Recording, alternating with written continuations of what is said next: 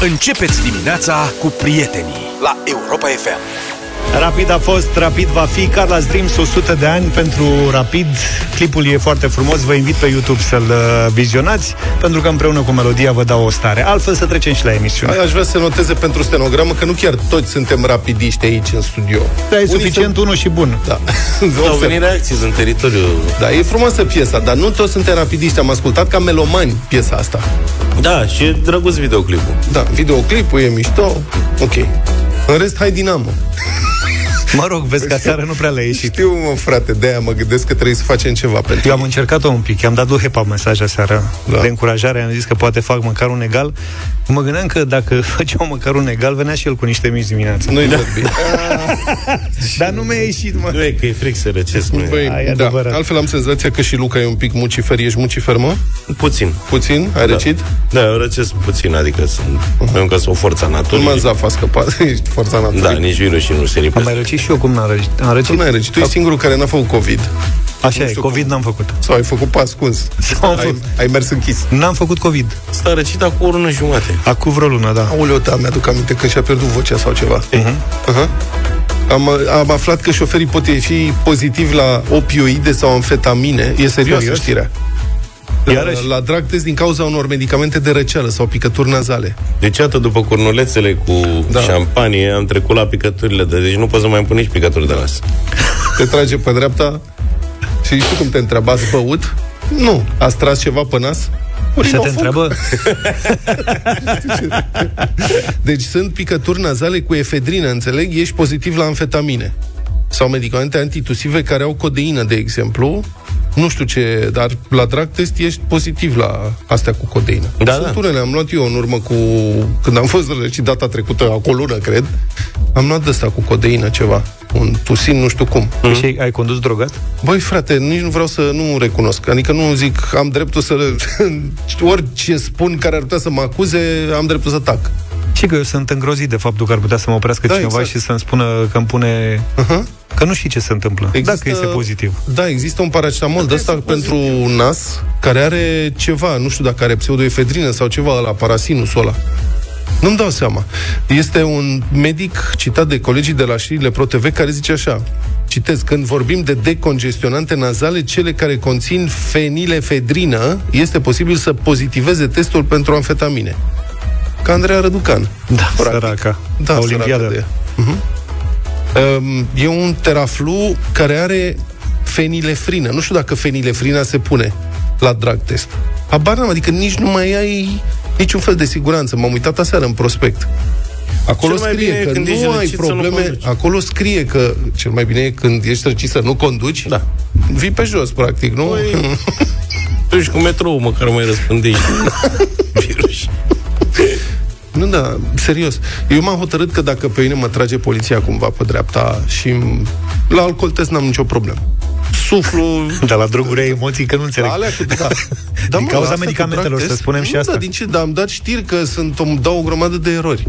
La drag test le spun să mă ducă la imele facem un reportaj de acolo, cum e să dai sânge. Mă duc să dau sânge, frate, nu suflu în prostia aia, că dacă, sau ce se face, nu știu, a, se pune burețel sub limbă. Că nu știi ce iese. Și ai încurcat adică imaginează că vine într-o dimineață și spune, am ieșit pozitiv la amfetamină. De ce? Păi am luat un paracetamol. Sau adică dosar penal, cercetare, tribunal, chestii, nasol de tot. Mă duc la IML, fac analize de sânge. Tu ai fost răcit recent, nu? Sunt în continuare. Ești în continuare. Răcit. Nu mai au nimic de când am citit știrea asta, să lasă să-și facă natura. Ești pe usturoi, pe frecții, pe darea vechi. Palincă Carmol, că la alea n-ai să da, păsești. Carmol. Da, dar nu de băut.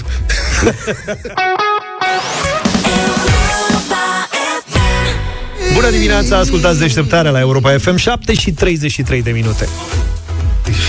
Să-mi dau drumul așa. așa. Apropo de fuga lui Cătălin uh, Cherecheș, primarul din Baia Mare din țară, toată lumea e scandalizată de superficialitatea, sau poate mai rău, a polițistului de frontieră, care n-a reușit să observe că domnul Cherecheș folosea buletinul al cuiva, care semăna cu el. Și, mă rog, nu scuz pe nimeni. Da, ok, trebuie făcut o cercetare serioasă acolo, văzut dacă nu care cumva a fost vorba de corupție, dar sincer se poate întâmpla. Adică explicația a fost, domnule, omul ăla lucrează 12 ore, poate că se mâna, era noapte, în fine, asta e. Dar nu asta mi se pare cea mai mare problemă, de fapt. În fond, dacă eram în Schengen, nici nu mai era Trecea niciun fără. fel de uh, problemă, nu mai verifica cineva vreun document la trecerea frontierei și chiar că și o să fie prins până la urmă și trimis în țară. Uh, nu există prescripție pentru sentințe definitive dacă fugi din țară și put...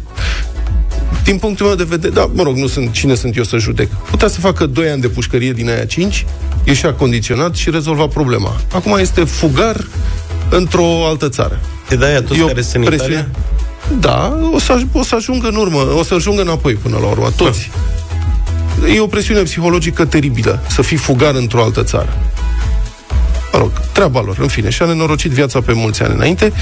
Problema cea mai mare în acest caz mi se pare că este, de fapt, susținerea politică de care a beneficiat acest primar corupt până în ultimul moment.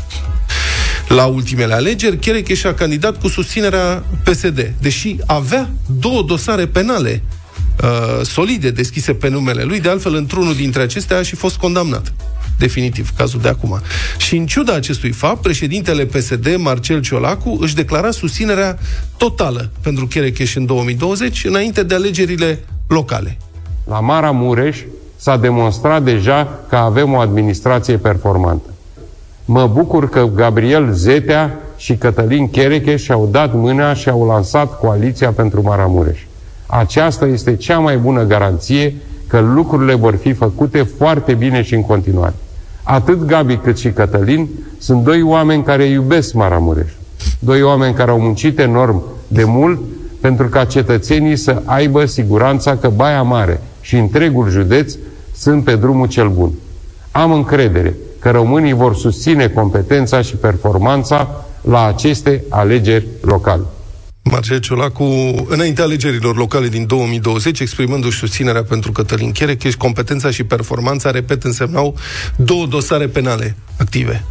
Gabi, din declarația domnului Ciolacu, Gabi și Cătălin, nu? Um, Gabi este deputatul Gabriel Zetea, președintele PSD Maramureș și mai mult, numai departe de iunie anul acesta, deci în 2023, Zetea saluta bombastic revenirea lui Cherecheș în partid, citez, Bine ai venit acasă, Cătălin!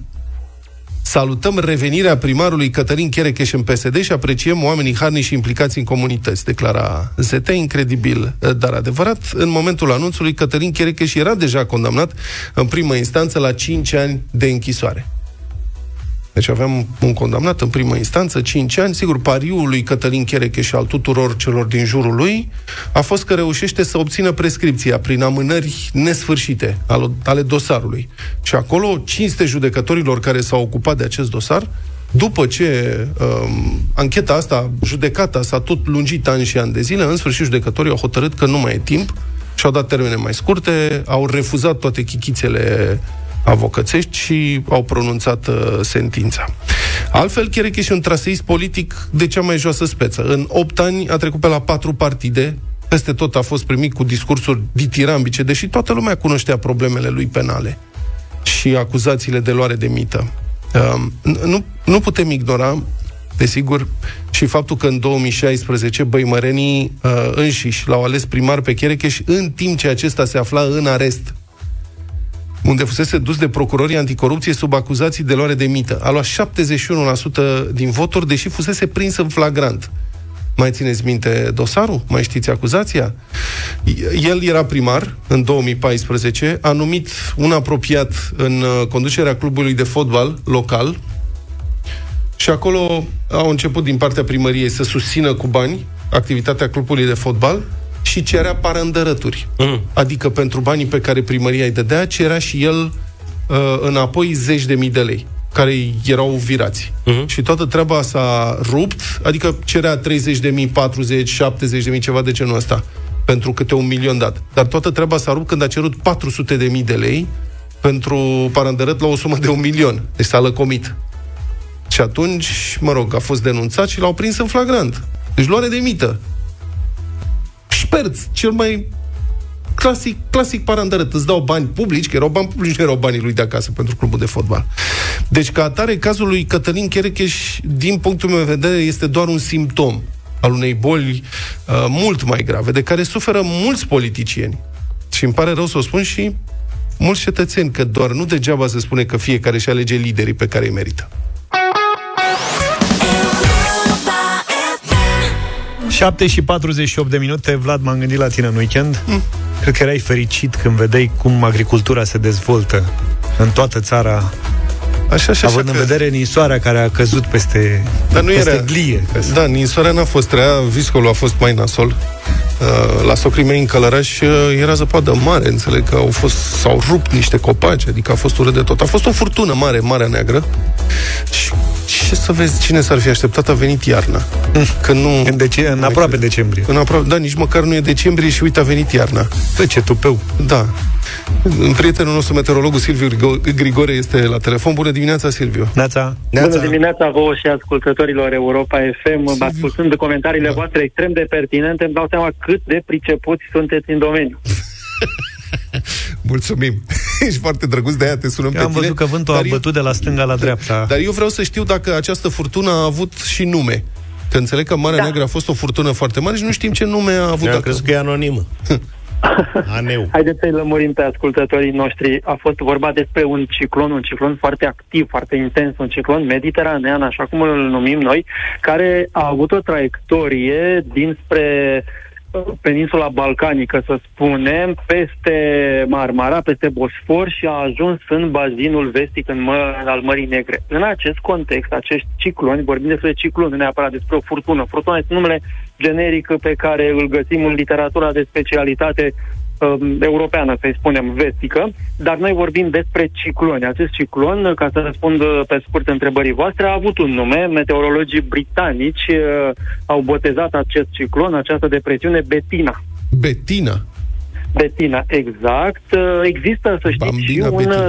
site în Germania pe care puteți să vă înscrieți dacă doriți și să să propunem nume. un nume unei formațiuni barice, un ciclon sau anticiclon, Ai, exact. Cum se numește acest site? Contra unei modeste ah. sume A. de 200 de euro. A, atunci lasă nu mai zici. puteți să mai botezați da, un ciclon. Auzi, din Germania l-au botezat Phil. Stai puțin, Silviu, dar tu dacă îl botezi pe, în banii ăștia îți dă și recunoaștere internațională? Adică exact, dacă zic pe eu că e... meteorologice va apărea numele pe care dumneavoastră îl doriți și pe care îl plătiți. Hai bă să facem ciclonul marin a lovit Anglia, puf, și zic că pe toate posturile, cu toată lumea. Domne, să le dăm nume de-astea complicate, să, să dai... Eufrosina, știi? De-astea. Sau poți să te promovezi exact. pe tine. Ciclonul Petrescu. Da. Auzi, Silviu, nu, dar serios acum. Vreau să... Adică spune-ne dacă astfel de fenomene, dacă ne mai așteptăm la astfel de fenomene în perioada următoare și dacă, desigur, am scăpat de iarnă, dacă vine primăvara acum. Bine, noi sperăm să spui nu. Uh, răspunsul uh, în ordine pentru cele două întrebări, evident că vom mai avea astfel de fenomene de iarnă. Iarna calendaristică practic nu a început și primăvara nu vine, din potrivă. Acum, vă amintiți weekendul trecut, atunci când un ciclon pe o traiectorie foarte, foarte asemănătoare a determinat uh, efecte Uh, destul de grave, să spun, în Constanța. Ei bine, situația s-a repetat, ciclonul acesta a avut aproximativ aceeași traiectorie, tot în apropierea coastelor vestice ale Mării Negre, a litoralului nostru, s-a îndreptat din fericire destul de rapid către Ucraina, însă în trecerea lui în contextul în care și uh, răcirea uh, s-a manifestat, a fost, uh, sau efectele au fost mai grave, cu, uh, a spus voi, viscol puternic. Apropo, la Jurilovca au fost rafale de aproximativ 140 de km pe oră. Și, din fericire, nu a existat o situație de blocaj a acestui ciclon în deplasarea lui către nord-nord-est, pentru că altfel ne-am fi confruntat cu o situație de viscol care se manifestă de regulă pe areale mai extinse în uh, estul și sudul, sud-estul țării, și cred că vă amintiți că în 1998, spre exemplu, 21-23 noiembrie, în sud-estul țării a fost un viscol mult mai puternic ce se întâmplă după acest uh, ciclon. Da. Cu certitudine vor mai fi episoade de uh, iarnă, probabil și de viscol în acest anotimp rece. Pe termen scurt, să spunem, săptămâna aceasta nu. Circulația atmosferică și, în general, condițiile la nivel european uh, nu favorizează dezvoltarea unui astfel de ciclon și evoluția lui în spațiul geografic al României, dar vor fi alte uh, depresiuni atmosferice care ne vor influența, începând chiar de mâine noapte, spre exemplu, o altă depresiune presiune atmosferică aduce precipitații din vestul țării și ce este interesant de această dată, faptul că După nisorile de astăzi, care vor fi destul de puține la munte și în jumătatea de nord, precipitațiile de mâine noapte mai ales vor fi mixte cu depuneri de polei prin vestul și sud-vestul țării, apoi prin centru și ulterior pe parcursul zilei de marți în zona subcarpatică a Moldovei sau în vestul Moldovei. Este un fenomen destul de periculos de care trebuie să ținem seama. Și toate acestea vin într-un context în care, să spunem și, uh, regimul termic va fi unul destul de oscilant. Adică uh-huh. acum e destul de frig, minus 7 uh, minus la 2 grade. Da, în zona asta sunt minus 3 grade acum. Exact, la munte este mult mai frig, vârful omul minus 20 de grade. Iar pe parcursul zilei de astăzi e destul de rece în aproape toate regiunile, nu mai mult de 6-7 grade în vestul Olteniei, dar maximele vor pleca de la aproximativ minus 3, uh, minus 4 grade. Zăpadă, Zăpadă în perioada următoare? Că, da, va ninge. Astăzi destul de puțin la munte și în nord, mâine uh, tot la fel, dar uh, marți, spuneam, luni pe marți și marți mai ales, ninge din nou la munte, se mai depune stradă de zăpadă și apoi nisorile mai rămân de interes și joi, cu mențiunea că, începând de joi, dar mai ales vineri, vremea se încălzește din nou și luna decembrie debutează cu vreme, putem să spunem, deosebit de caldă. Uh-huh. Foarte probabil să vorbim despre maxime de 12, 13, izolat 14 grade. Da. Mulțumesc foarte mult, uh, Silviu Grigore, meteorolog ANM, pentru aceste explicații. Republica Fantastică România la Europa FM. În ultima vreme au prins prima pagină, cum se spune, uh, niște știri din domeniul justiției care ne fac să ne punem niște întrebări. Adică a început să vină un miros suspect așa din direcția aceea, miroase, miroase ceva stricat, putred. Simți? Da am început să simțim. Iată câteva exemple. Deci, poate vă amintiți că acum, cred că acum vreo lună, am vorbit despre o judecătoare acuzată de Agenția Națională de Integritate că nu poate justifica o avere de peste 6 milioane de euro. Doamna respectivă tocmai a fost promovată la Curtea de Apel București de către Consiliul Suprem, uh, Consiliul Superior al Magistraturii. Deci a luat cum ar veni un bonus de performanță. De la cine? păi nu de la Consiliul Suprem, Superior. Doamna aceasta, Gabriela Cristina Mazilu, care nu poate spune cum s-a îmbogățit cu 6 milioane de euro, sau ar putea spune, dar e prudentă și nu zice, a fost implicată în mega dosarul fraudării BRD și a fost investigată de secția specială în legătură cu povestea asta, însă dosarul s-a tot plimbat pe la diverse instituții până a fost clasat. E posibil Do- să fie dobândă. Posibil, nu știu. Doamna a fost căsătorită cu un om de afaceri, Cristian Relu Paraschivei, care uh, este considerat sau era considerat mâna dreapta lui Remus Truică, condamnat definitiv la șapte ani de detenție în dosarul Băneasa. Și cumva lucrurile vin de se leagă. Și iată că, în ciuda acestor mari semne de întrebare, secția pentru judecători a CSM a decis să o promoveze la Curtea de Apel București.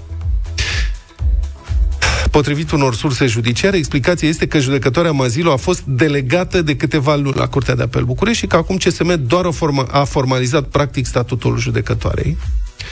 Scrie de fapt.ro, adică vezi, doamne, e ceva chestie birocratică. Era dosarul pe traseu și nu s-a mai putut opri, așa mergeau actele. Mi se pare scandalos. Mai departe, poate vă amintiți de un uriaș dosar de corupție care privea retrocedarea ilegală, frauduloasă, a 43.000 de hectare de pădure în județul Bacău, o afacere de peste 300 de milioane de euro la vremea respectivă. Cu Hrebenciuc și ceva... Da, în urmă cu vreo 10-15 ani. O treime din suprafața județului, de fapt, înțelegeți? Dimensiunea uluitoare a acestei afaceri. În dosar, după cum bine și-a adus aminte Luca, Viorel Hrebenciuc, fost parlamentar PSD, Ioana Dam, fost parlamentar PSD, Paltin Gheorghe Sturza, om de afaceri, Dan Costin Bengescu, om de afaceri și alți 13 funcționari publici, plus doi judecători, inclusiv doi judecători care au fost acuzați de anchetatori, toți, de constituirea unui grup infracțional organizat, dare și luare de mită, trafic de influență și așa mai departe. Dosarul acesta a fost trimis în judecată în 2015 și trei ani mai târziu, în 2018, au fost pronunțate și primele condamnări. Cei doi judecători din dosar au luat condamnări. În primă instanță, Andra Șordoc, judecător la Tribunalul Covasna, condamnat pentru luare de mită, la trei ani de închisoare cu executare. Celălalt judecător, o doamnă, Anca Roxana Bularcă, fostă doamna Adam, adică fosta soție a deputatului Ion Adam, implicată în afacere, uh, de la Tribunalul Brașov a primit tot atunci 2 ani de închisoare cu suspendare. Și după aia dosarul s-a tot temporizat și amânat, s-a blocat la înalta curte, până când și cu ajutorul judecătorilor din uh, CCR a intervenit prescripția. Deci s-a închis. Fusese condamnați în primă instanță, asta e, Așa a fost soarta și CCR-ul s-a pres, s-au prescris faptele, s-a închis dosarul și acum acești doi judecători condamnați în primă instanță, vă reamintesc, pentru luare de mită și participare la grup infracțional organizat, bă, cum sună, judecători participanți la un grup infracțional organizat, deci dânsii vor fi repuși în drepturi și vor primi salariile restante cu dobândă Consiliul Superior al Magistraturii a decis deja reîncadrarea celor doi magistrați. Banii pe care îi vor încasa din urmă, cu tot cu dobând, se ridică la câte un milion de euro fiecare. După care dânsii se vor pensiona imediat cu pensii speciale de zeci de mii de lei lunar. Pensia media a judecătorilor pensionari, a magistraților pensionari în țara asta este de 20, a, a urcat la 22.000 de lei net, bani în mână. Și în fine, încă un caz care pare aproape fapt divers în contextul ăsta. Ați auzit, sunt sigur, de cazul uciderii omului de afaceri Adrian Kreiner din Sibiu, cu tremurătoare tragedie. Polițiștii au reușit să identifice suspecții. Aceștia au fost reținuți în Marea Britanie pe 17 noiembrie, acum 10 zile. În țară, o judecătoare, o doamnă Luminița Petrescu, a dat termen pentru mandatul de arestare al suspecților, așa cum se cere, cum cer procurorii, după care și-a închis telefonul și n-a mai putut fi contactată. Cu alte cuvinte, suspecții urmau să fie eliberați pentru că judecătorul care trebuia să judece la termenul respectiv dispăruse în ceață. Și în ultimul moment a fost delegat un alt judecător care a făcut o solicitare de preschimbare a termenului și a dat mandatul respectiv, mandat național și după aceea s-a dat mandat european pentru suspecții care erau gata să scape altfel. Doamna asta are un salariu de 20.000 de lei pe lună, nu avem nicio explicație din partea dânsei, tocmai a fost delegată de CSM ca șef de tribunal la Sibiu. Deci, răspundere. O pui șef oameni responsabili, nu? Bun.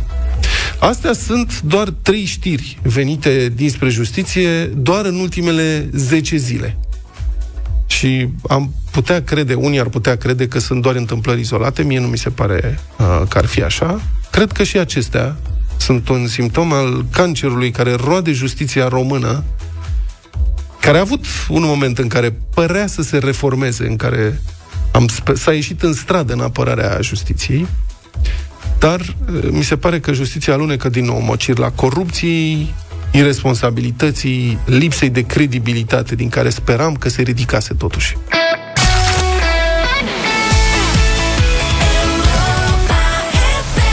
A, am revenit 8 și 20 de minute pe, cu bătălia hiturilor. A, am revenit. Păi da, lăsasem căștile deoparte.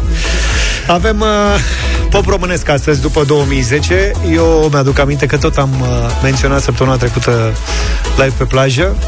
Da. La prima ediție live pe plajă, țin minte că a avut uh, loc a, a, a fost în desfășurare un moment extraordinar de frumos, pentru că taman ce se lansase în vara respectivă, piesa cât de departe a trupei Holograf. De ce a fost primul live pe plajă? 2011? Uh, Sau 2012? 2012.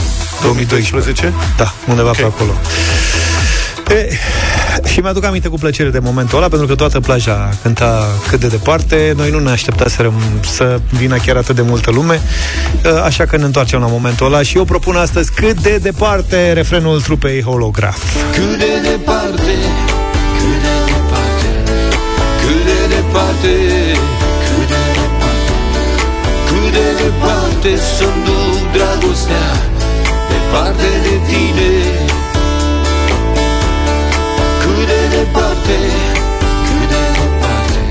Eu sunt un pic răcit și îmi păstrez puterile pentru dublu sau nimic. N-am o dizertație impresionantă pentru piesa asta. Propunerea mea este Smiley, de unde vii la ora asta? De unde vii la ora asta? De unde ai umblat? De cu haina și fonată și cu părul deranjat Ai uitat unde ți-e casa și de mine ai uitat Ia-ți amintirile și du-te că la mine e cu ea propunerea mea este o piesă care era virală în anii respectiv, toată lumea știa sound-ul. Oare ce mai face Eduard Maia, care era faimos atunci cu Stereo Love? Da, eu mă întreb ce mai face Vica Gigulina. Este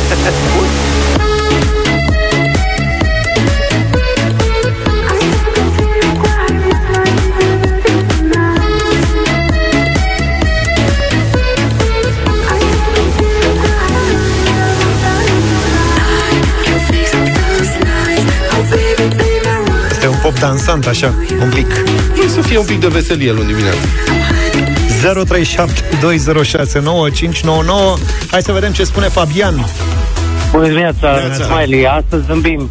Astăzi zâmbim cu Smiley. Cu Smiley. Smiley. Mă rog, Dan era- Neața, Nu era pe zâmbet, era mai pe supărare. holograf.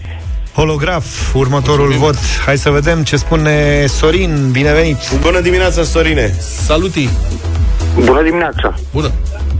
Cu Smiley. Cu Smiley. Smiley. George, bună dimineața. Vă salut cu respect, iubire stereo. Da, Stereo, Stereo. Love. Mulțumim, Ah, Eduard perfect. Maia. Și Ștefan, Stereo Love. bună dimineața. Neața, dragilor. Neața. Smiley. Smiley. Uite că a Bine. bătut Smiley în dimineața asta. Tare. Ce vrem, adică să mai zicem până Da, găsiți mai tu ziceți să- voi ceva până setezi eu piesa Ce cu... să mai zic, n-auzi că eu mă păstrez pentru dublu sau nimic? Bine. Nu vreau să spun nimic. Bravo, Smiley!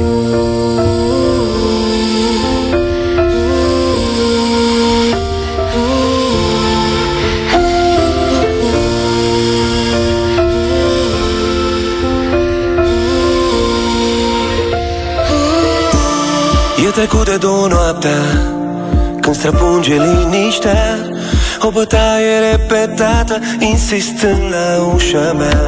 Credeam că rămăsese descuiat Mai devreme așa era Dar probabil mai devreme Eu credeam că mă iubea.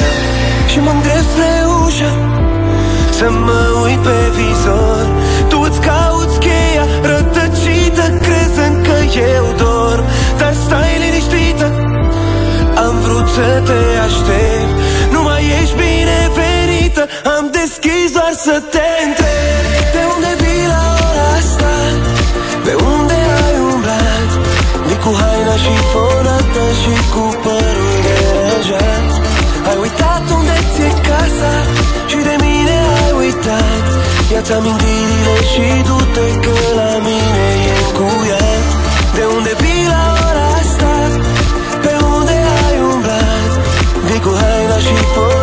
Și cu părul deranjat Ai uitat unde ți-e casa Și de mine ai uitat.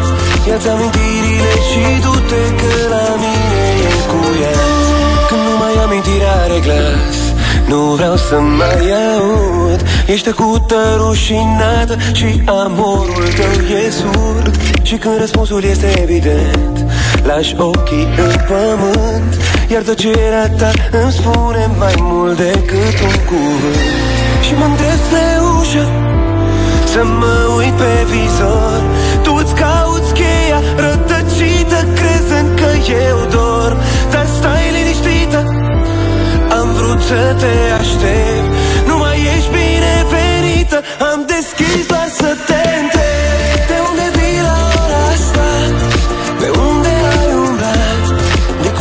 și fonată Și cu părul deranjat Ai uitat unde ți-e casa Și de mine ai uitat. Ia-ți amintirile și du-te Că la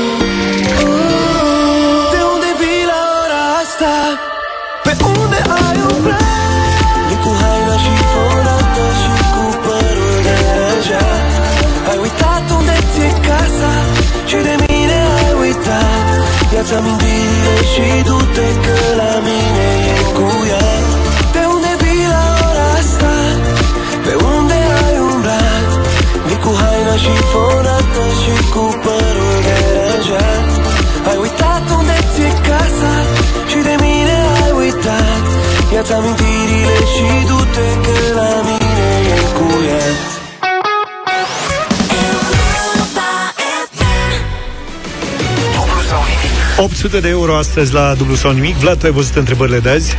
Uh, nu. Sunt bani dați degeaba, pur și Îmi place simplu. să joc în același timp cu ascultatorul. Cu ascultătorul? Să te Da. surprindă? Da, adică să văd dacă știu sau nu. Ce vreți, Ana? Servus, Silvia! Bună dimineața! Servus. Silvia de la Bună Cluj. dimineața. Bună. Da. Ce De faci? la Cluj, da. Uh, Bine, mulțumesc. La muncă. Ce muncești?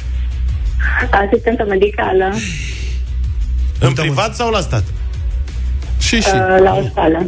La o școală. La o școală. Cabinet medical școlar. Da. Ok. Te-am Te întrerupt săcâie- din ceva? Ce? Nu, Bun. la nou încep. Te săcâie copiii. Cum? Copiii zic, te săcâie, vin des la tine? Bine. Ai Nu ceva fac de de treabă. des. Și acum zici că n-ai ajuns încă la școală. Am ajuns, am ajuns, dar doar la nou încep uh, activitatea. A, și e singură? Da. Mm, bănuiam. Nu mergea să te duci în cancelarie sau ceva? nu ca o treabă, toată lumea are treabă și nu mă duc să... Oameni serioși. Bine, mai Da. Silvia. Pe atunci îți ținem pumnii și sperăm să te descurci și Păi, singură cu să-mi întrebările țineți, astea. Ok, sper. Ar trebui să putem face ceva treabă în dimineața asta, să știi. Nu știu, că vă aștept de mult să mă sunați. E atunci sper să fi fost cu folos și să mergi până la capăt. Și să pleci și cu banii. Mm, Măcar la prima întrebare să răspund. Mm, Nu. Fii atentă, prima e Trebuie simplă, să-ți faci eu... a doua e simplă, a treia e cea mai simplă din primele trei, să știi. Oh, da. Serios, serios. Deci să trec de primele Iar a două. patra e ușoară. Iar a Da, pa- da, da. Păi hai să întreb pentru a patra Deci, atunci. ai trei întrebări simple și una ușoară. Ce să mai... Da. Hai, mult succes! Oh, mersi. 100 de euro.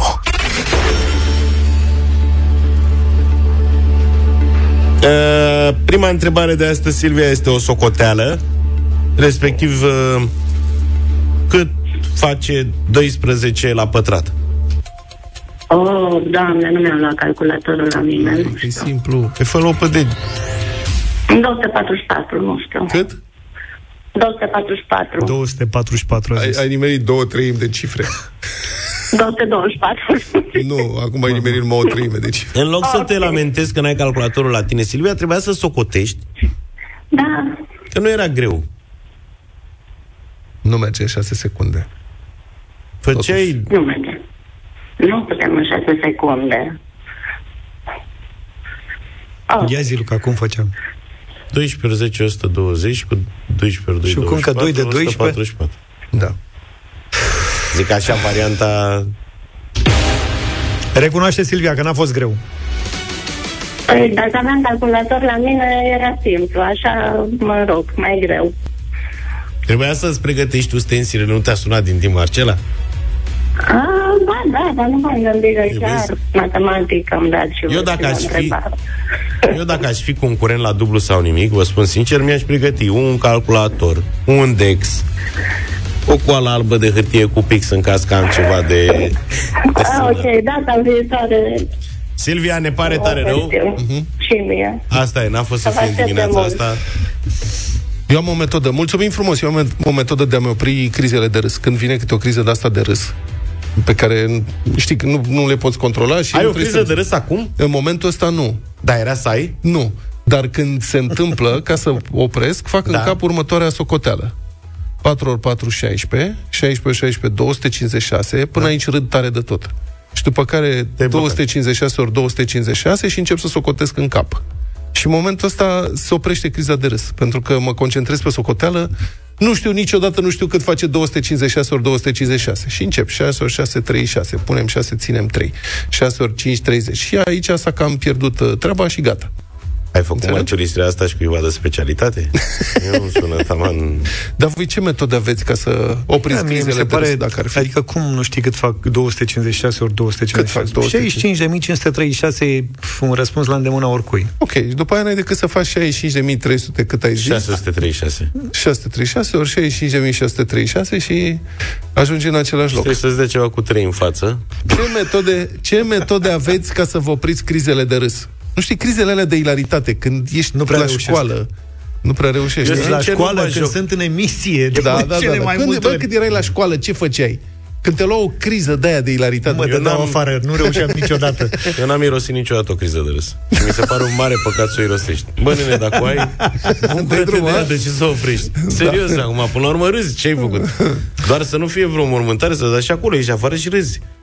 Mai ții minte, Zaf, când am început noi emisia și era o campanie publicitară, Scotch Brite. nu trebuia să spui marca. Ba, da, trebuia să spun că na, na, nu ne ascundem. Am râs, ce să... Da, era o campanie publicitară cam dubioasă, ca să zic așa. Nu era dubioasă, dar îți, Erau niște te, texte- îți puteai imagina tot soiul de alte chestii în loc să-ți imaginezi că ești în bucătărie cu bureți de Da. bucătărie. Și am fost certați atunci. Că am făcut o mică criză de râs. Da, o În mică, timpul- da. era destul de mare, că eram și cu Monica. Da, și, și și râdeam asta. în trei destul de copios, pe rând ieșeam din studio, câte Da. unul, câte unul. Dar pentru știți că- ce se întâmplă aici? Adică atunci când îl mai simțiți pe Zav că este în pragul crizei, Mhm. să știți că el e singur. Pentru că Luca și cu mine ne tirăm imediat din studio și Da. râdem în patru labe pe undeva pe holuri, dacă se poate să ducă omul la, până, la bun sfârșit intervenția. Da. 0728 3 de 1 3 de 2. Dacă aveți metode despre care vreți să vorbim, cum vă trece râsul când vă apucă râsul, la ce vă gândiți sau ce faceți, vă mușcați buzele, vă dați palme, Și care a fost una din cele mai puternice crize de râs. Uite, asta nu știu dacă e bine să o povestesc, dar o să o povestesc. Nu, Eram- nu, nu, nu, nu, aia cu profesorul de fizică. Nu, nu, nu, Ok, nu, nu, bun. nu, nu are nicio legătură, aia a fost cu totul altceva. Uh, după ce și-a revenit uh, Gabi Cotabiță din necazul pe care l-a avut, m-a, in- m-a invitat la sala Palatului să merg la concertul Aș te dus cu Luca. și m-am dus cu Luca. Gabi a fost foarte drăguț. Ne-a dat, ne-a dat bilete fix în mijlocul scenei, pe primul rând. Nu, în mijlocul fix sălii, acolo. în mijlocul sălii. În mijlocul... Nu, în mijloc... uh, Pe mijlocul... să... Pe mijlocul sălii, în primul rând, Asta, asta gata, zici. bravo, Zis în așa. mijlocul scenei, da. N-a Ok. putut să Da. mai... În stânga noastră, foarte multe vedete din uh, generația lui Gabi și așa mai departe. Oameni care au venit acolo simțeau altfel spectacolul decât noi. Noi ne-am dus pentru că, mă rog, erau foarte multe amintiri în piesele alea, probabil. Cert e că, la un moment dat, în tot ce se întâmpla pe scenă, erau momente că, care se potriveau foarte bine cu Hai, nu anii te mai scuza, zi ce ai făcut. 80, 90 și așa mai departe. La un moment dat a urcat pe scenă domnul Horia Moculescu, care nu prea a ieșit uh, numărul, dar nouă ni s-a părut uh, super amuzant. Mhm. Îți mai aduce aminte, Luca? Da, Ăla ce-a a fost, făcut? nu, Vag. nu, nu mai ții minte? Da, cânta, nu făcea nimic altceva, dar cert e că în jurul nostru toată lumea era pătrunsă de momentul respectiv, iar eu cu Luca eram în, în mijlocul unei crize de râs și problema la sala Palatului e că scaunele respective sunt prinse între ele, știi? Da, și și nu dacă poți să râzi și ești în genul ăla de bățial așa în care nu poți să te oprești, practic deranjezi toată lumea în jurul tău și atragi atenția, n-ai cum să te ascunzi, n-ai cum să zici. Se întorcea lumea, uite pe nenorociții aia doi. Da. De la Ni s-a- Radio Pro FM. Europa Pro FM. Europa Pro FM. Asta e. Bun, Bine. ne întoarcem.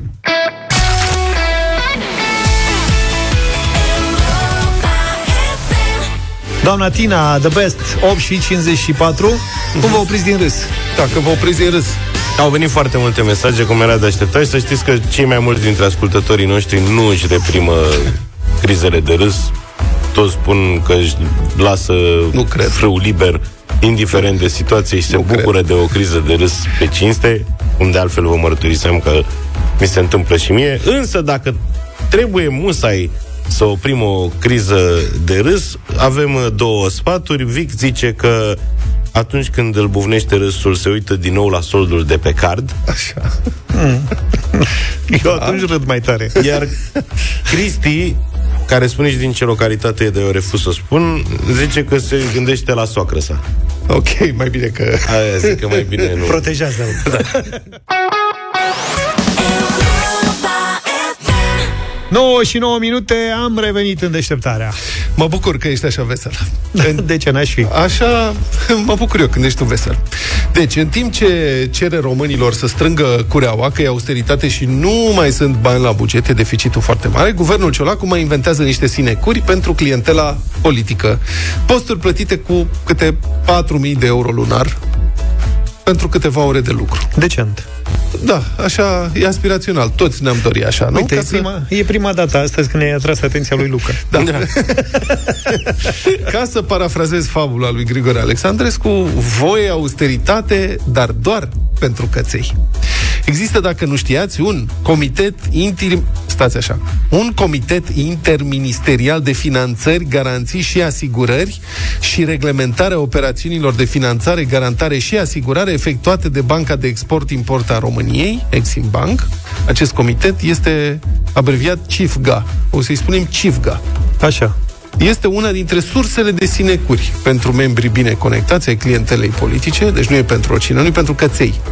În CIFGA sunt numiți politic, sinecuriști, profesioniști, care umblă prin diverse consilii de administrație ale statului, încasând mii de euro pentru activități pur formale, ca în orice altfel alte consilii de administrație pe care statul le organizează pentru companiile sale, mii de companii de stat. Acolo ești trimis și votezi ce zice cineva la un moment dat. Trebuie să votezi pentru împotriva și pentru asta e o indemnizație. Da, și n-ai nici mustră de conștiință că tu oricum nu știi ce ai Exact, făcut da. pe acolo, adică da. ce spun, dar eu nu știu cum poți să intri în circuitul ăsta ca și fi, adică am ajuns la o vârstă la care Trebuia să încep mai de devreme, cred. Zici? Da. Trebuie Hai, să mă. faci... De fapt, ai timp. Pot- Trebuie să faci câteva doctorate și facultăți suplimentare. la obligatoriu trebuie să ai fără master de frecvență. ăsta, nu? Trebuie să ai, dar în anumite instituții, nu la oricare. Da. Trebuie să fii conservă, cum se spune. Dacă nu ești conservă, îmi pare rău, e mai greu. și mai e o problemă, mandatele astea, ele se schimbă tot timpul, știi, ca să nu adormi prea mult în același loc. Oamenii aceștia nu au mandate prea lungi în astfel de sinecuri, pentru că e cerere mare. Dar e adevărat, pleacă dintr-una, se duc Cum într-alta. era doamna aia bibliotecară, de duseseră de zicea, Exact. era nemulțumită. Ea nu știe ce cu... Era o cu doamnă aici, bibliotecară, trebuia să fie în Consiliul de Administrație la un șantier naval. Asta, da. Și ea a fost singură, a fost cinstită, a zis că ea nu se pricepe. Și eu aș fi zis, bă, am fi deranjat asta să mă duc până așa tirul în apă. Structura CIFGA, de pildă, a fost modificată de 10 ori între 2007 și 2020. Avea inițial 13 membri, dar pentru că era cerere mare, a tot crescut. Acum a ajuns la 17 membri. Uh, citez, de ce tot crește, adică de ce crește acum ultima dată? Potrivit unor surse Press Hub, publicația presshub.ro, din cadrul coaliției aflate la guvernare, suplimentarea locurilor s-a negociat la nivel politic. Evident. Între Lucian Bode, secretarul general al PNL, fost ministru de interne, și Marian Neacșu, trimisul special al premierului Marcel Ciolacu la astfel de discuții. Astfel, PNL ar urma să uh, ajungă în Cifga cu două personaje care se luptau pentru același post. Motiv pentru care a fost suplimentat numărul, ca să ajungă la toată lumea. Da.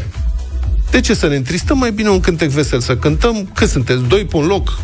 De ce să fie competiție de asta? Păi nu suntem noi colegi de partid. Punem două locuri. Ce dăm de la noi? Nu? Um, câți bani primesc de la contribuabilii români acești oameni? Fiecare câte 20% din salariul președintelui Exim Bank. Poate n-ați auzit de dânsul, în, îl cheamă Traian Halalai și este președinte la Exim Bank din 2012 mandat lung frumos. Potrivit declarației sale de avere, că trebuie să depună declarație de avere, dânsul a încasat anul trecut un, milion de, un venit de 1.031.664 de lei. Cam 208.000 euro anual, adică lunar. A încasat circa 85.972 de lei. Punem 86.000. 17.300 și ceva de euro. Lunar. Președinte de bancă, tati. Da, frumos. Adică, na, Dar dânsul este și membru și membru la CIFGA. Am mai discutat despre asta, despre cum domnul, de exemplu, domnul guvernator Mugurisărescu ia odată salariul de guvernator în funcție, odată uh, pensie de guvernator pensionar și odată indemnizație de membru în Consiliul de Administrație al BNR, unde este ca guvernator. Păi, e membru? E. E, da. Așa, Așa și și asta. dânsul, domnul Halalai, este Ar și putea- membru la CIFGA, de unde mai, a mai încasat anul trecut încă 257.000 de lei. E Trebuie o un sfert muncă, de milion. domne, trebuie plătită. Eu ar putea să stea în birou să nu coboare la adunările. 52.000 de euro anul trecut. Deci una peste alta veniturile sale sunt de 260.000 de euro pe an din aceste două funcții deținute în instituții ale statului român. Să mai spună cineva că nu se trăiește bine în statul român. Se trăiește. Colegii dânsului din Cifga ăsta, care tot crește, iau 20% din venitul său ca președinte, adică vreo 4.000 de euro lunar. Eu, oricum, mă bucur foarte mult că guvernul a decis să reducă deficitul bugetar, care este foarte mare, prin impozitarea suplimentară a economiei private, a economiei private, pentru că, odată, deficitul bugetar trebuie redus și bugetul trebuie echilibrat și, doi, cineva trebuie, totuși, să și muncească și să plătească în țara asta. Nu, nu fac toți, Bă, da, cine o face? Să o facă cu responsabilitate. Adică, bă, dacă plătești taxe, ți-ai asumat că plătești taxe în țara asta și impozite. Păi atunci plătește, tată, nu te juca. Nu așa, știi? De acord cu tine. Dacă tot ați vorbit de bani, nu vreți să dăm și niște bani în dimineața asta? Pentru cei gen care de se bani? plimbă cu taxiul acum, sau cu, mă rog, bă, Uber, Bolt. Nu se plimbă nimeni, oamenii merg la treabă. Oamenii au Te- atâta treabă. Te plimbi cu taxiul spre... Ai treabă când te, duci cu deplasezi, nu tramvaiul. te plimbi. Te deplasezi. Bine, te deplasezi. Nu fi încăpățânat. Avem un plin de carburant pentru cei care conduc la această oră, pentru taximetriști, șoferi care ne ajută să bă, călătorim în această Așa. dimineață și, evident, plătim cursa celui care realizează un scurt filmuleț uh, dintr-un taxi, o mașină în drum spre serviciu și așa mai departe. Așadar, puneți mâna pe telefon dacă sunteți în taxi, filmați-vă împreună cu șoferul și trimiteți-ne și nouă mesajul ăla video la 0728 321 322. Așa știi cum se spune, în traficul din București nu contează destinația, ci călătoria în sine. Bravo! Așteptăm! O să vorbim acum în deșteptarea despre felul în care o fundație ajută la îmbunătățirea calității vieții persoanelor cu deficiențe de vedere sau auditive. Cu o activitate de 11 ani, Fundația Orange se implică în comunitate prin realizarea unor proiecte de filantropie, menite să aducă schimbări pozitive în viața persoanelor dezavantajate. Și uite așa ajungem la programul de finanțare Lumea prin culoare și sunet, care se desfășoară o dată la 2 ani. La telefon este Ovidiu Ana, director executiv al Fundației Orange, care ne poate spune mai multe despre acest program. Bună dimineața! Bună dimineața! Ovidiu, care sunt noutățile aduse de proiectele care au câștigat uh, granturi de finanțare în ediția de anul acesta? Um, noutățile aduse de proiectele care au c- câștigat finanțare de anul acesta vin în um, abordarea pe care o au. Um, noi am făcut o cercetare înainte de a anunța acest uh, apel de proiecte și um, a reieșit faptul că persoanele din aceste două grupuri, nevăzătorii și persoane cu deficiențe de auz, vo- ar, trebuie să um, își doresc să fie incluși social, își doresc să fie parte din uh, activitățile societății. Și abordarea pe care o au proiectele sunt în direcția aceasta. Mhm. Poți să ne spui la ce valoare se ridică finanțarea oferită anul ăsta? Uh, finanțările se ridică la pe- la 300.000 de euro, au primit uh, uh, granturi în valoare de 300.000 de euro. Sunt uh, proiecte care se vor derula pe o perioadă de 12 sau 24 de luni. Și um, poți să spui care sunt proiectele care le oferă sprijin pe lângă lumea prin culoare și sunet? Uh, anul acesta avem uh, proiecte care uh, în domeniul ac- accesibilității. Există o, un partenerul nostru, Amais, uh, dezvoltă o aplicație numită CU, care conectează voluntarii cu persoane cu deficiențe de vedere pentru a-i ajuta să se deplaseze în a- diverse spații publice. Avem pe zona educațională două proiecte, uh, Tactile Education și Natura Sală și Clasă, în care, în cadrul cărora dezvoltăm uh, materiale pentru elevi. Sunt peste 5.000 de elevi uh, în uh, sistemul educațional cu acest tip de nevoi. Uh, și avem proiecte în uh, zona culturală, Uh, Asociația Animest uh, și Fundația Cartea Călătoare și-au propus să accesibilizeze uh, filme sau uh, uh, spectacole iar uh, un alt partener uh, implementează Special, uh, Special Champions, pornește de la activități sportive adaptate tinerilor cu deficiențe de auz pentru a le crește încrederea în sine și spiritul de echipe. Toate au în comun uh, componenta asta de integrare socială și punerea la oaltă a mai multor actori. Pentru că unele proiecte sunt derulate în parteneriate.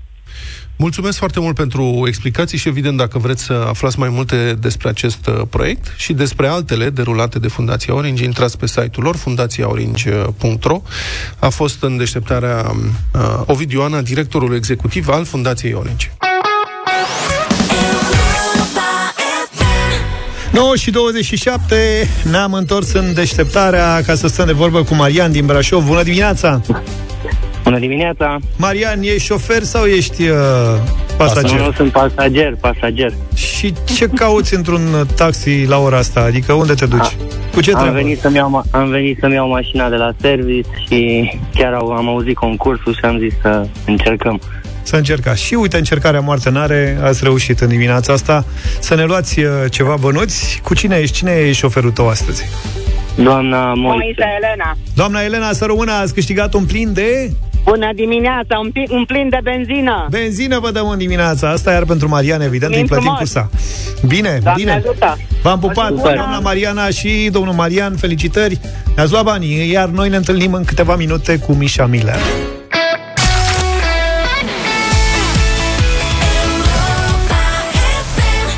Cea mai nouă piesă, Misha Miller, se numește Brațele tale. Am avut-o la radio voting uh, săptămâna trecută și ne-am gândit atunci că n-ar fi rău să o cunoaștem mai bine pe Misha, că tot ne-a, bă, ne-a omorât vara asta cu un minut și cu, mă rog, și Mahala la un Mergi moment dat. foarte bine. Bună dimineața, Misha! Bună dimineața! Bine, bine venit la Europa Mă FM! bucur foarte mult să vă găsesc și în sfârșit să vin aici la voi în emisie. Îți doreai de mult asta? Da, să știi că vă mai prinde... Nu, nu pot să zic că de mică, nu, nu, nu. Uh, să mă- știți că vă mai prind uh, de multe ori diminețile când faceți uh, votingurile cu despre Mhm. ce piesă să intre în... Uh, și stau și eu acolo, votez în capul meu. Te trezești târziu. Păi, poți să ne suni, să știi. Da? Ne suni și spui să Mișa, uite, votez și eu. Da, sau Băgați dacă, în piesa în playlist. dacă vrei să faultezi vreun artist, da. Ce Înțelegi? Da, nu fac eu din asta. Nu, nu, nu, nu, nu merge cu faultatul. Fiecare își merită șansa lui sub soare. Care e artistul tău român favorit? Artistul meu român favorit? Da. Muzician, cântăreț, în zona asta. Foarte, e o întrebare foarte grea, pentru că m, mie de obicei nu există un lucru care să-mi placă, strict un lucru în viața asta. Mie îmi place să admir multe chestii de la mai mulți oameni, acum sincer. Cine ți se vorbim. pare creativ, ieșit din comun? Cine te inspiră dintre ei? Carlos Dreams nu e român, e, Ba, se cum, zic ba, că e. e... Mă rog, suntem scuză-mă români. că, nu Eh, știu, tu ești din nu. Republica Moldova. Stai, eu acum poate ai vorbesc că el e sensibilități, da. moldovean, da, Da, dacă da. să zic uh, din gen aici, aici. Uh, îmi place foarte mult Smiley, cred că. Smiley. Da. Are o carieră foarte lungă în spate și încă e pe val Da. de Cine ar fi 15 crezut? ani. 15, ce, Dacă ce, mă auzi, Andrei, dacă 15 ne, ani. au, Andrei, dacă ne auzi, să știi că Vlad a glumit. Da, e, te tachinezi, Smiley. De E dor 15 ani, tine. bine, eu și-am muncit cu Smiley și m- aflându-mă în sesiuni cu el și văzând ce abordare are asupra pieselor și cum scrie și așa mai departe, mi se pare foarte fresh încă după atâția ani de carieră și încă are foarte mult drive. Și cum e să lucrezi cu el? E enervant? E pisăloc? Te bate la cap? Nu, nu, nu, nu, e o plăcere, sincer.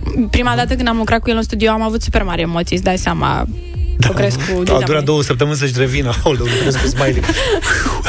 Nu, să știi că eu de fel am părut foarte așa, uh, gen, convinsă pe mine și am fost foarte serioasă în uh, sesiune, dar cumva în spatele acelei fețe a mele poker face se ascundeau foarte multe emoții, pentru că eu am crescut cu piesele lui, adică... Dar e vreun artist cu care, din România, cu care îi vrea să lucrezi, uite, cum ai făcut cu Smiley și n-ai avut, poate, curajul să o faci până acum?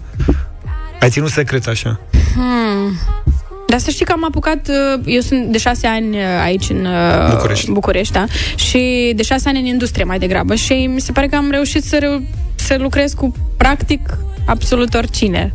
Gen, nu știu dacă a mai rămas cineva cu care nu am lucrat sau nu am colaborat sau nu m-am aflat într-o sesiune sau nu am lucrat la ceva creativ împreună, adică mi se pare am, că am reușit asta să fac cu toată lumea și m- cred că asta și m-a ajutat să devin cei ce sunt eu acum, pentru că am avut de învățat extrem de multe de la toți oamenii. Eu sunt, ma, maica mea de mică îmi zicea, să fii ca un aspirator, să încerci să captezi tot ce e bun de la toată lumea și asta am încercat să fac pe parcursul acestor șase ani. Cu Carla s-ai apucat să...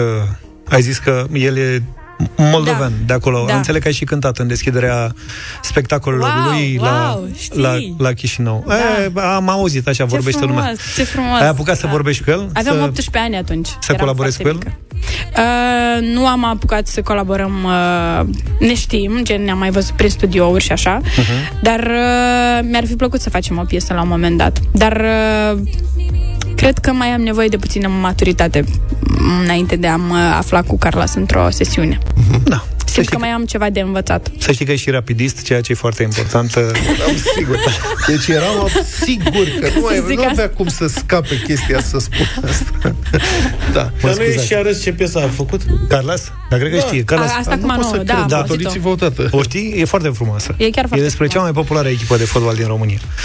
Asta ca să închei și închide Deci București paranteza. ai venit în uh, România și te-ai mutat în București acum șase ani. Uh, nu? nu, m-am mutat în România acum 10 ani. 10 Eu am ani. făcut facultatea la Iași. Uh-huh. Și... Știu că ai făcut, n-ai făcut o singură facultate. Două am făcut, da. da Hai, științe spune-ne două politice. facultate. Aveți și noi un coleg aici care a făcut aproape două două. Aproape ce aproape? Wow, wow, aproape trei. Da, că a făcut și școala vieții. Ce facultăți ai făcut, Mișa, spune-ne? Am făcut uh, finanțe bănci și științe politice. Înțelegi? Finanțe bănci au fost așa, it, it was a first try, cumva nu, am zis să fie, pentru că după ce am absolvit Să școala fie eram... acolo. Da, să fie acolo la Ce grămadă. facem? Să avem o diplomă? Da, să avem o diplomă, exact. Hai două. Uh, vroiam la drept, vroiam foarte mult la drept. Toată viața m-am, uh, am zis dacă nu o să fac muzică, am zis că vreau să mă fac uh, avocat. Uh, și pe ultima 100 de metri am renunțat.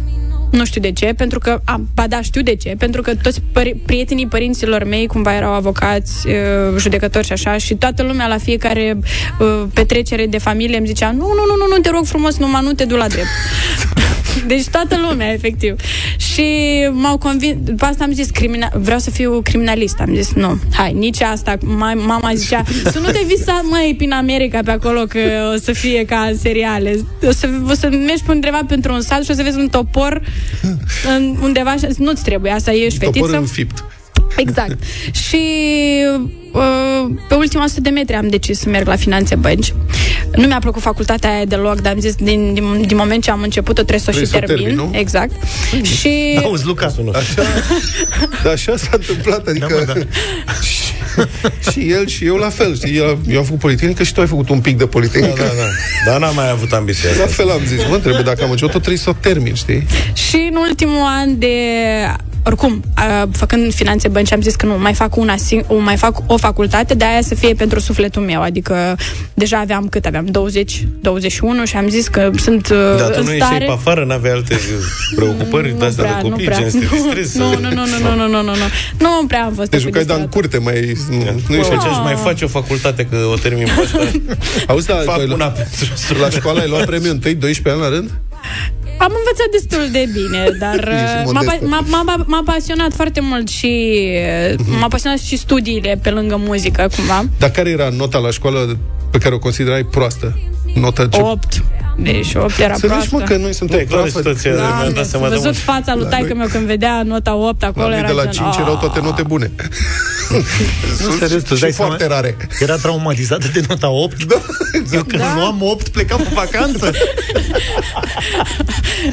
Nu, ai, să știi că, uite, că vorbeam înainte de pauză, vorbeam de sora mea mai mică, să știi că abordarea părinților mei față de mine și față de aia mică e total diferită. Deci de eu că luam, bine, și asta mică învață foarte bine, are doar 10.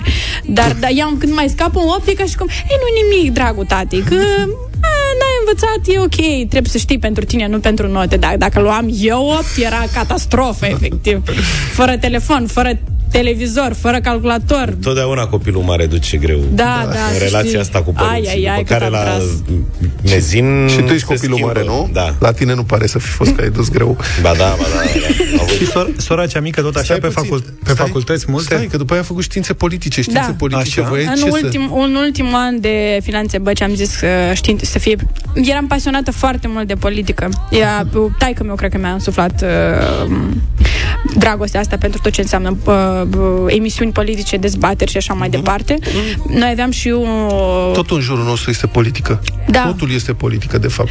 Da, uh, și uh, el în fiecare seară noi, chiar dacă făceam ore sau eram pe afară plecată, uh, gen cu cu copiii din curte, eu, la ora 6 eu veneam sus în casă pentru că ne uitam toată familia la știri, deci eu eram în curs cu tot ce se întâmplă fiecare zi.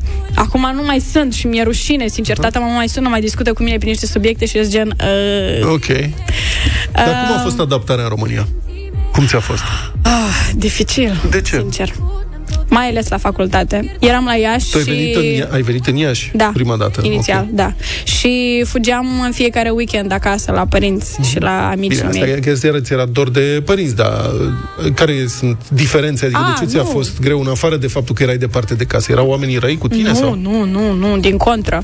Mm. Uh, gen, eu acum mă simt mai acasă aici decât Mhm. acasă la Chișinău. Că am fost anul ăsta, cred că de 10 ori în total. Mhm. Gen, ceea ce e foarte puțin dacă s- comparăm cu ce am făcut acum câțiva ani, când mergeam fiecare lună de câteva ori. Și, ba chiar au fost și ai mei în vizită acum două săptămâni la mine și i-am scos dimineața la un mic dejun și uh, deja intrasem în uh, locația aia, tot, m-a salutat toată lumea, ba și chiar și o uh, domnișoară care ne, ne servea cafeaua a început să cânte inima mea și erau gen, se uitau cum uh, m-am adaptat eu atât de bine și mă sunt atât de confortabil și le spuneam că eu aici mi-am găsit zenul meu acum uh-huh. ultimii ani și chiar mă simt acasă. Bun, deci explică-mi asta. Ai plecat de vreme de acasă, ai făcut două facultăți din domenii Total diferite. total diferite și brusc ai ajuns o cântăreață de succes Ai, ai, Cum asta ai cu făcut? muzica a fost Cum din... s-a întâmplat? Nu, asta cu muzica a fost dintotdeauna. Eu am început să cânt de la 3-4 ani, am jucat în spectacole, am prezentat emisiuni, uh, am câștigat tot ce se putea de câștigat. Uh, Ai prins-o pe tan- tanti Ludmila la Chișinău? Nu, nu, N-ai nu, prins-o, n-am, n-am mai prins-o. Mama Uh, lui Dan Bălan. de aia exact. Vorbim. Aha. Am câștigat tot ce se putea de câștigat prin, prin Moldova, la festivaluri, concursuri și așa mai departe. Și pe la un 12-13 ani, eh, fiind eh, foarte aglomerată cu școala și cu... m, făceam pian, făceam coruri, două coruri, cântam în două coruri, eh, solfegiu și așa mai departe, am zis, eh, nu, hai să ne concentrăm puțin pe școală și am lăsat puțin muzica la o parte pe vreo 2-3 ani. Uh, Hai să ne concentrăm să facem două facultăți puțin. da, da, da, Hai, da. poate și a treia. Pe, dar știi de ce a- am gândit aș, astfel? Pentru că în Chișinău, bine, nici la ora actuală, puțin, dar atunci nu era deloc nu avea o continuitate asta cu muzica. Adică uh-huh. unica soluție era să cânti nunți cu metrii, două primării și cam atât. Nu avea... m, Sunt foarte nu mulți era un artiști- showbiz acolo, nu Sunt- era o industrie. Sunt foarte mulți artiști de succes, de mare succes în România, care sunt foarte difuzați la radio, care vin din Republica Moldova. Ești Și- una dintre ei. Există vreo explicație pentru asta? Păi, cred că asta și care o spun acum, pentru că acolo nu există o piață de desfacere uh-huh. și nu există o industrie. Nu, nu erau pe atunci nici studiouri, nici nimic. Dar nu sunteți tentați să mergeți, sigur că acum e război, dar să fi mers înspre Rusia, că poate sunt mai mulți bani acolo? Hmm, noi vorbim român acasă, cel puțin eu sunt dintr-o familie cu valori românești, respectiv uh-huh. pentru mine a fost și liceul în care am uh, studiat, liceul Prometeu din Chișinău, a fost uh, primul lice- și unicul, până la, chiar și la ora actuală, cu um, valori românești. Respectiv, pentru mine a fost ceva natural să vin aici. Uh-huh. Nu, nu m-a tentat să, să merg acolo. N-aș fi crezut vreodată că o să încheiem uh, interviul ăsta și o să ne pară rău că nu mai avem măcar vreo 20 de minute, dar trebuie să mai vii pe la noi. Când mai vii? Când mă, când mă invitați, cu mare drag, sincer. Noi îți urăm uh, mult succes pe, cu piesa asta nouă, cu brațele tale. Mulțumesc mult. Sper Și, să vă placă. E o uh, piesă din suflet, scrisă cu suflet. Așteptăm următorul single ca să ne reîntâlnim în deșteptarea Mișa. Îți mulțumim Foarte tare curând. mult! Eu vă mulțumesc. Mulțumim Uh, frumos. It was a pleasure să fiu azi dimineața cu voi aici. Sătna! Deșteptarea cu Vlad, George și Luca. De luni până vineri, de la 7 dimineața, la Europa FM.